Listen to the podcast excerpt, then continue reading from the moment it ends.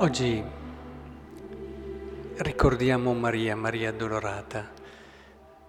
Più sei vicino a Maria, più percepisci che sei dinanzi a un mistero immenso, un mistero grande. Lei, così semplice, mite, umile, lei è però un mistero così grande.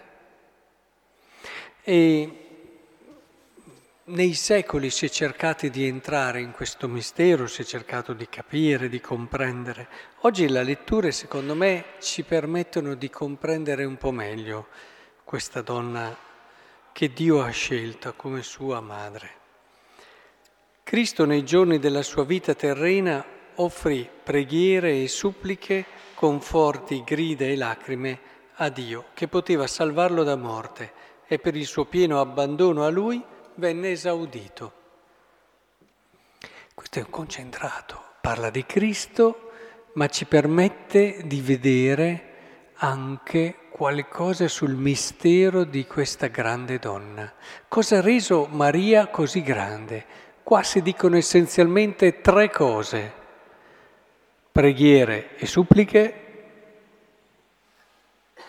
con forti grida e lacrime, abbandono e poi, se continuiamo in questa lettura, pur essendo figlio imparò l'obbedienza da ciò che patì e reso perfetto divenne causa di salvezza eterna per tutti coloro che gli obbediscono. Imparare dalle cose che si soffrono. Quindi vogliamo entrare nel mistero di Maria. Maria è stata grande, perché ha saputo offrire preghiere e suppliche, perché ha saputo totalmente abbandonarsi al cuore di Dio e alla sua volontà e allo stesso tempo ha saputo imparare dalle cose che il Signore ha permesso che patisse. È una via di perfezione questa, come si dice, divenne causa di salvezza e reso perfetto. Eh, non abbiate paura quando si parla di Cristo. Eh, in tante cose voi avete la porta per capire il mistero di Maria. Perché se c'è una persona che gli è assomigliata, se c'è una persona che gli è stata così vicina, è stata proprio lei. E quindi quando vediamo il percorso di Cristo, pur rimanendo in certi aspetti chiaramente unico, noi riusciamo a cogliere, a vedere Maria. E allora vogliamo anche noi entrare in questa perfezione, vogliamo anche noi entrare in questa via che diventa salvezza per tanti, vogliamo anche noi essere strumenti di salvezza, rendere viva, presente la salvezza di Cristo nei nostri fratelli? Bene, abbiamo questa formula guardando a Maria, pregare, supplicare tutti i giorni, perché le persone che conosciamo, ma anche quelle a volte che non conosciamo personalmente, ma che pensiamo abbiano bisogno della nostra preghiera.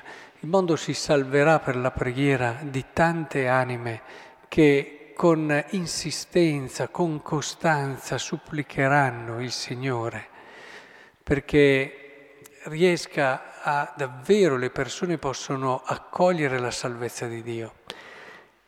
L'abbandono, l'abbandono è una dimensione essenziale nella vita.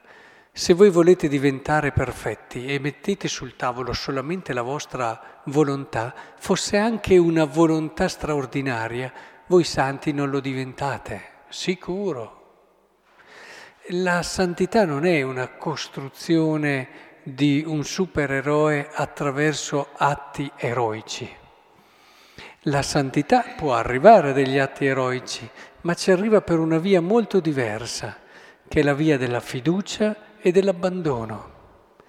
Nella misura in cui tu ti abbandoni a Dio, riconosci la sua assoluta sovranità e sai che non ti abbandonerà mai in nessuna situazione. Non ci avete mai badato come nella Bibbia spesso si ma cosa me ne faccio di tutte queste opere se poi non sei obbediente? Prendete Saul, ad esempio, Samuele che lo dice a Saul, ma ce ne sono tante di situazioni. Cosa me ne faccio anche di cose straordinarie se non c'è l'obbedienza?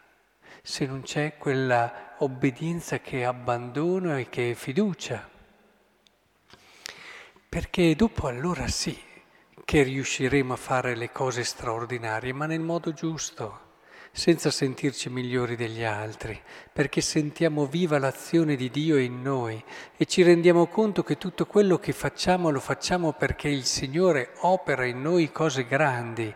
Possiamo fare miracoli e gesti di un'eroicità unica rimanendo consapevoli di essere gli ultimi. Capite che se andiamo solo per la via della volontà questo non è possibile.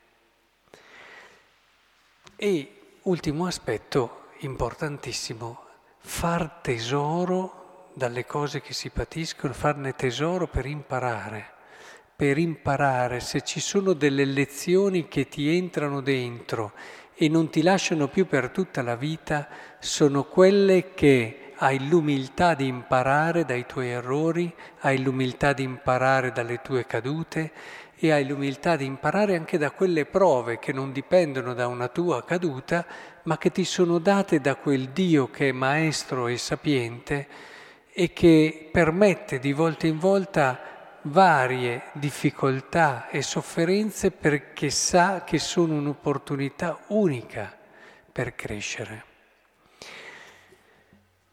Se quando arriveremo al paradiso, lì al giudizio di Dio, ci dispiacerà di aver perso tante opportunità di crescita, perché le prove, se le sappiamo vivere e vedere nel modo giusto, sono delle perle preziose.